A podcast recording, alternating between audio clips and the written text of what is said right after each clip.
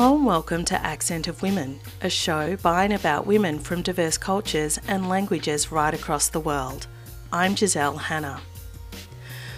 One of the Philippines' most prominent journalists is facing up to six years in prison after she was found guilty of cyber libel charges on the 15th of June this year. A verdict condemned as setting an extraordinarily damaging precedent for press freedoms in the Philippines. Her name is Maria Ressa, and the offending article was about corruption of a Philippine Supreme Court judge. Since the election of President Duterte in the Philippines in 2016, there have been significant deteriorations in civil liberties and workers' rights. This verdict comes at a time of civil crackdown concealed by the COVID 19 pandemic and in the context of the murderous war on drugs. On Accent of Women today, I speak with Maria Ressa herself, the journalist facing six years of prison following that guilty verdict. She starts off by telling us about Rappler, the publication for which she's the CEO and executive editor, and in which that offending article was published. We founded Rappler in 2012. You know, I am uh, two of us, the four founders came from broadcast television, and then two came from the largest, the investigative news magazine that had been more than a decade old at that point. So it was a fusion of print and broadcast. But beyond that, we wanted to include technology. Uh, what what I the exploration we were doing with Rappler is really looking at how technology is changing journalism and how we can enable our community to then be part of the entire process right? And and if you asked me at the very beginning you know what was rappler about uh, the one sentence elevator pitch for every startup founder uh, it was i always used to say rappler is about building communities of action you have now been found guilty of cyber libel. Um, these are charges uh, that were brought in the Philippines, and as I said, you've been found guilty of them. And that's in relation to an article that uh, was written and published on that Rappler website. What was? Can you tell us what was so controversial about the article? What was the article about? What are these charges in relation to? Well, first, it was an article that was written in 2012, uh, months before the law we allegedly violated had even been enacted. And it was a public interest article about uh, issues of corruption with a former Chief Justice of the Supreme Court, who at that point was in the middle of a, an impeachment trial. He was impeached after that, of course. And the whole thing was about how, even while he was at the impeachment trial, he was using expensive luxury vehicles that belonged to businessmen and the story was really just you know the the picture of the car he was using with the license plate and then who it belonged to who is the man who filed the cyber libel case he was interviewed for that story and then i think what's most interesting to me is that the case had already been thrown out by the government's own lawyers uh, because the period of prescription or the statute of limitations was done, right? So it was uh, in order to actually convict me in this case. They first had to get it to court. There were two of us convicted for the you know me and, and a former colleague Rey Santos. Uh, they had to in order to get it to court they did two big things that will impact every filipino. The first is to say to change the statute of limitations or the period of prescription for libel from one year to 12 years. Uh, that uh, along with the second huge push, uh, the charge that we were uh, that we faced was actually republication. Um, and the judge accepted. This is Judge Montesa accepted that uh, fixing a typo. You know, we changed one letter in one word, evasion. Uh, we changed the T to an S, so it's spelled properly. This happened in 2014 when the law at that point was still under a temporary restraining order, so it still wasn't in effect. But she said that, uh, well, you did this, that's republication. So essentially, these two huge leaps, I call it legal acrobatics, is now going to, if this this decision stays, will now affect every single Filipino. And I think that, you know, all of that, these two huge leaps, essentially do something that is unconstitutional, which is to apply a law retroactively.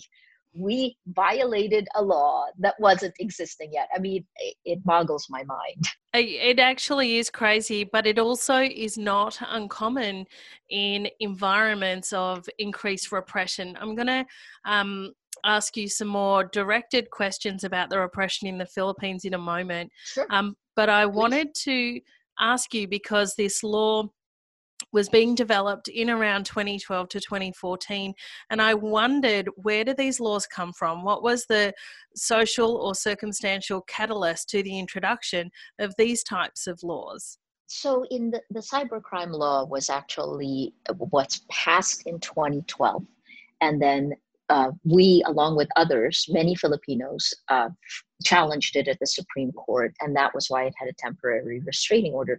The whole reason for it at that point in time was really, you know, how do you adapt to technology? Just like us, Rappler was a full. We're the only. We were at. Uh, I think we started the only large digital only news organization, right? Uh, and I think that the government, in trying to adapt to technology, uh, when it's fashioned with both uh, a, a kind of incomplete background and context for the technology. And then the the kind of overarching idea to retain power. I think control is a big factor also. It it made it we thought it was difficult to begin with before we even realized that this could be turned against us right? And then i i you know it's it's shocking of course you know we talked about the dangers of this cybercrime at that point it was called the cybercrime prevention act. Uh, and then when it became a law when we challenged it at the supreme court we thought that it was wide open for abuse. And that's exactly what's happened here. A loophole of interpretation is is blown wide open. So you can drive a truck through it and in the end the people who are getting run over uh, well it, it's me right now right but filipinos yeah. are going to be the one who get run over well i am not a believer that laws are inherently just or exist in some kind of vacuum. They're a, a, product of the political environment in which they're enacted. So, looking at the Philippines, I think that uh, the verdict in your case, the issue of repression of press freedom, the that I think these things are consistent with Duterte's overall repression of society. We've heard a lot about the war on drugs, the skyrocketing number of murders associated with this program. Can you give us a, um, a broader picture of the situation in the Philippines, the war on drugs, poverty, and the overall repression of civil society? it, it is shocking. You know, the the Philippines that I knew is gone, uh, and it starts with. It really started with the brute, this brutal drug war that happened hours after President Duterte took his oath of office in 2016 and you know in those months from june to to june 2016 to december to the end of that year uh, we saw the police change the numbers killed in plain sight right? And you know they just atomized it to the point because they were reporting everything. And part of the reason ostensibly is because they want to show how well they followed president duterte's mandate. And uh, so they reported all the deaths. And then when it became too big they realized oh my god we're going to have to distinguish and make this death toll smaller. Uh, but you know the death toll is chilling um, human rights groups now, our own Commission on Human Rights in the Philippines, put it at at least 27,000 people killed. Uh, that's as of December last year. And the police themselves will admit to 6,000 to 8,000. Compare that with like 21 years of Marshal of Ferdinand Marcos's rule, where it was maybe 3,200 people killed. I mean, again, this number, which no one knows exactly how many have died, imagine no one knows this number is the first casualty in, in our battle for truth but that was only the beginning then reporting when you're reporting this obviously the next step was how do you make people accept this uh, president duterte has said that he he governs he rules using violence and fear. He said this to me in an interview in December of 2016. It's part of his both his personal philosophy, and that was how he ruled Davao City, where he was mayor on and off since 1988.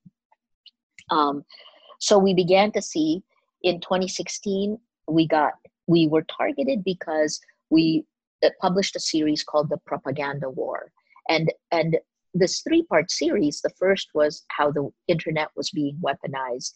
Uh, the second was how Facebook algorithms impact democracy. And the third was looking at manufactured consensus, how 26 fake accounts can influence up to 3 million others.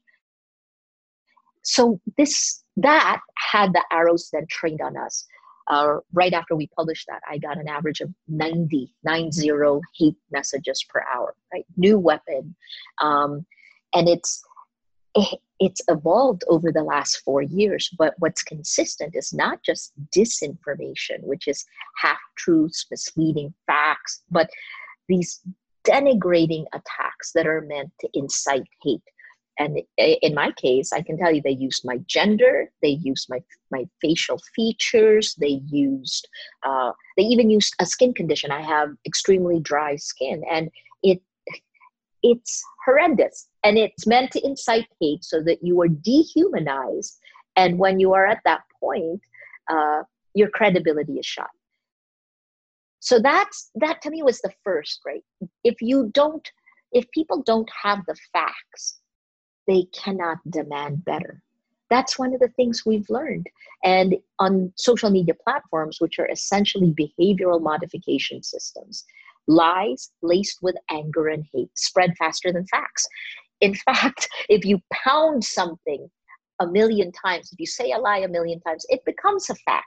And built into these platforms is the polarization of our society. So I watched our society splinter apart. And, you know, an easy one is they pound uh, the attacks against me and Rappler, right? There are two things that that does. The first is to make us doubt ourselves, to to take a narrative out to make us roll back investigative journalism. We didn't because we realized that's what it was meant to do. But that's one. And then the second one is to create a fake bandwagon effect, right?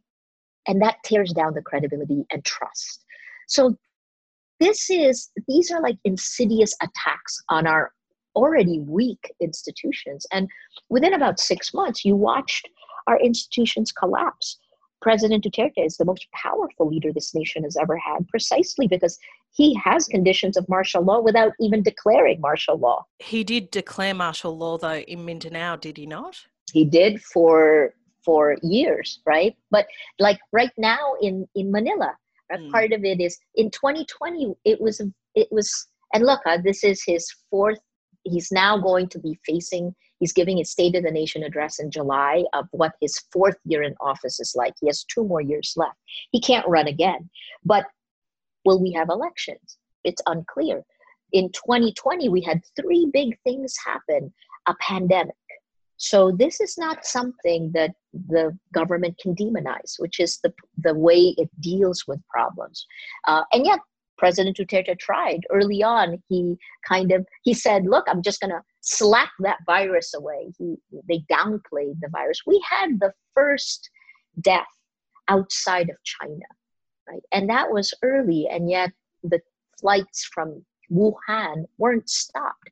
Uh, this was a government that uh, then did the lockdown in March. March 12th was when the president announced it. We are now in our 15th week of lockdown, and yet our incidents of COVID 19 are increasing. And that's because our pandemic reaction is led by former military generals who are leading the charge against the virus. Like literally in Cebu City, where there's an, uh, an uptick again, you have video of generals in planes men in combat fatigues, dropping leaflets and masks. Uh, this isn't the way you deal with a public health emergency. And I think Filipinos are afraid. We're afraid for for our lives. Um, but the, and then the second thing that happened is because it was a total lockdown.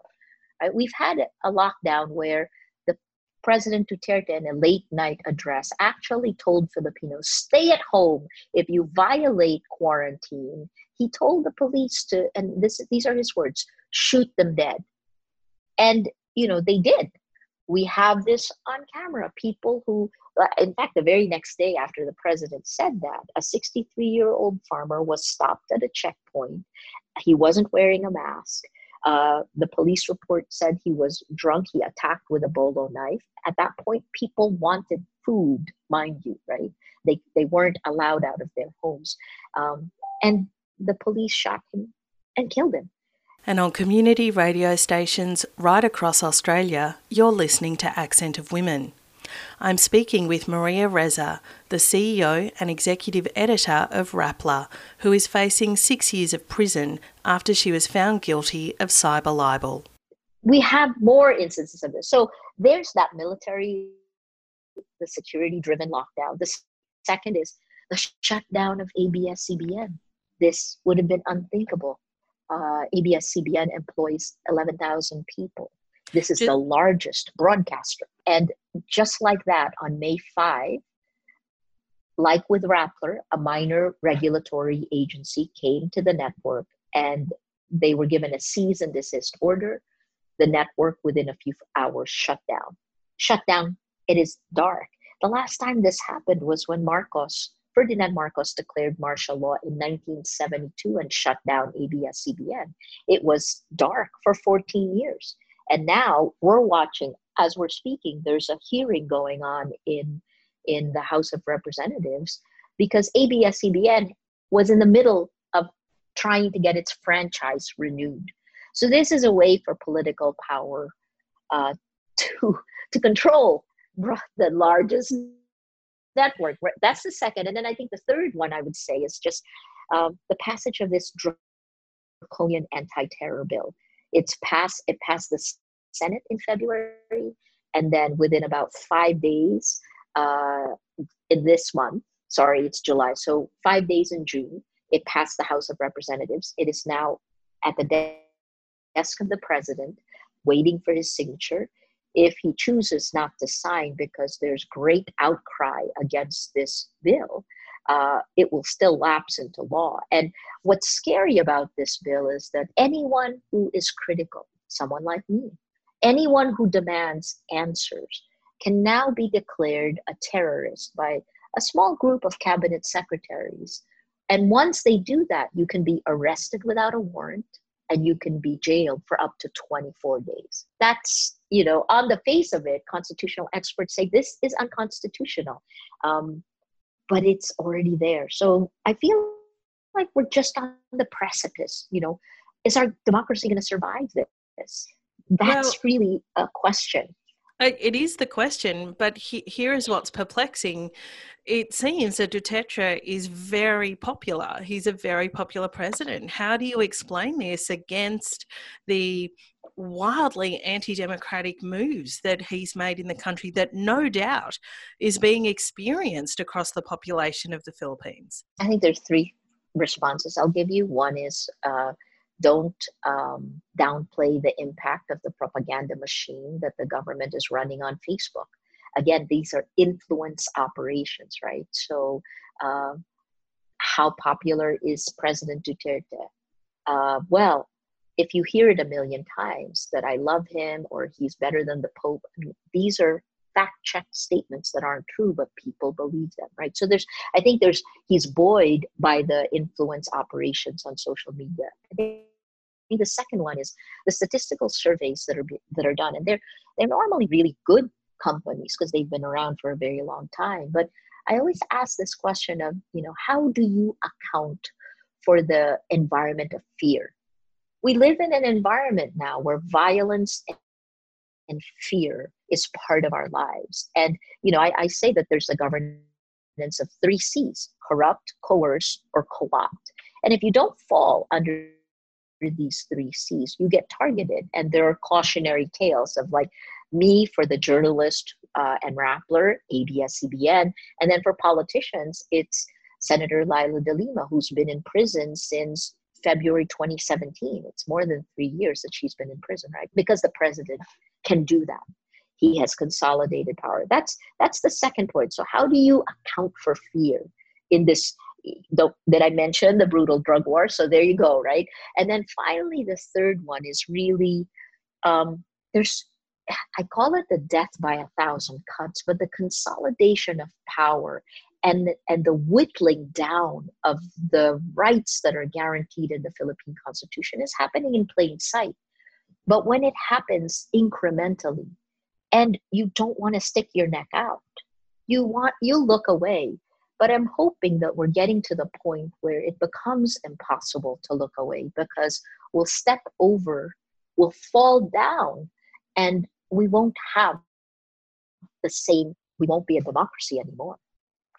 I will say that i do think he was elected uh, in a democratic elections because that was before the before social media was weaponized. And but think about it like this, right? President Duterte was one of five presidential candidates.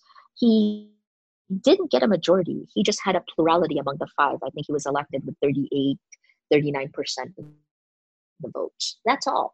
So he wasn't elected with an overwhelming mandate.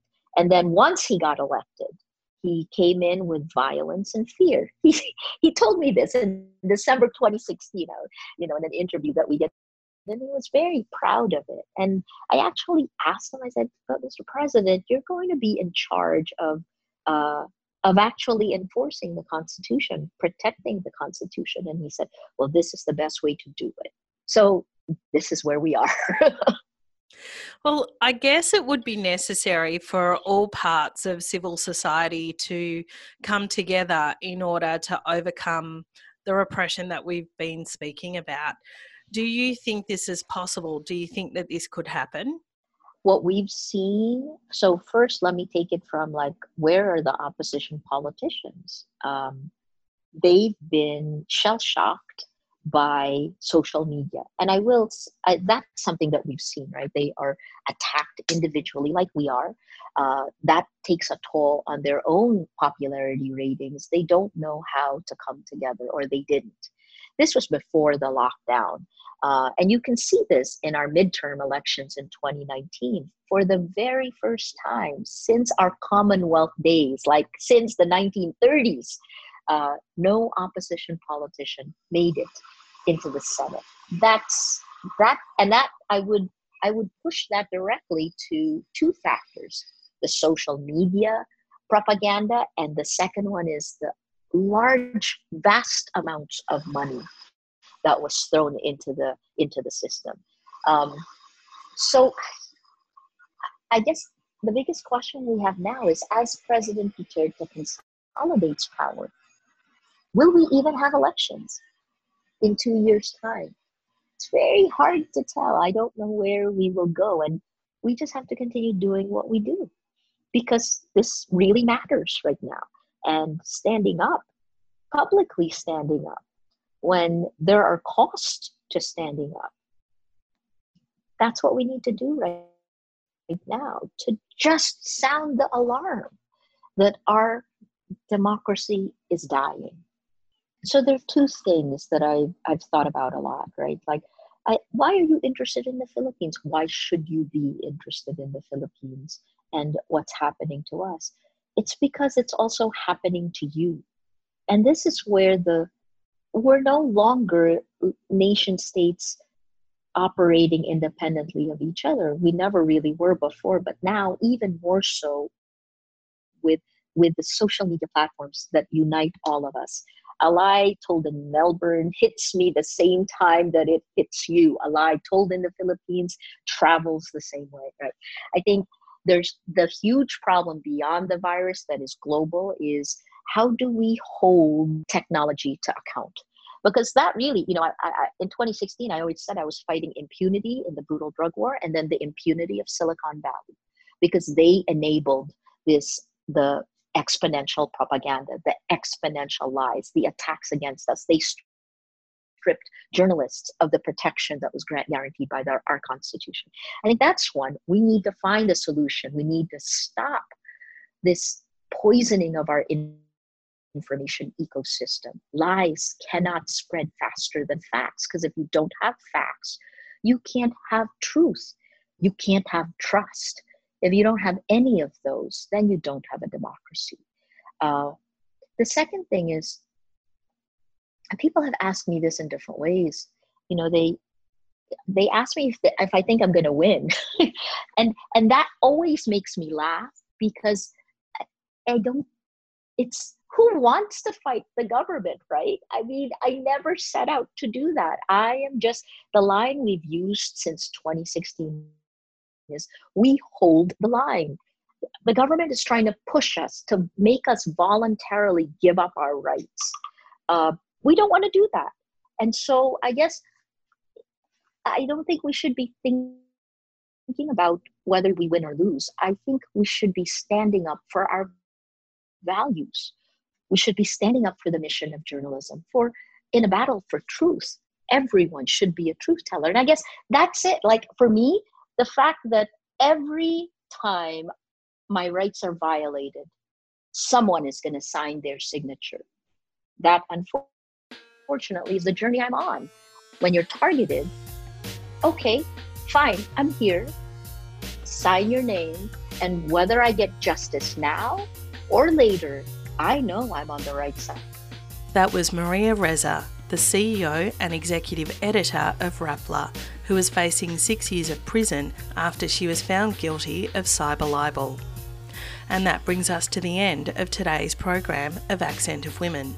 This week's program was produced in my study at home with the incredible support of 3CR staff. I want to extend a very big thank you to them for ensuring that this program is still able to be heard right across the country. Accent of Women receives financial assistance from the Community Broadcasting Foundation. The show is distributed nationally via the Community Radio Network, with special thanks to the Community Broadcasting Association of Australia. If you want to get in touch with the producers of the show, you can write to us at accentofwomen at gmail.com. You can also follow us on Twitter or like our page on Facebook. If you want to hear this show again or any of our previous programs, you can download the podcast from 3CR's website.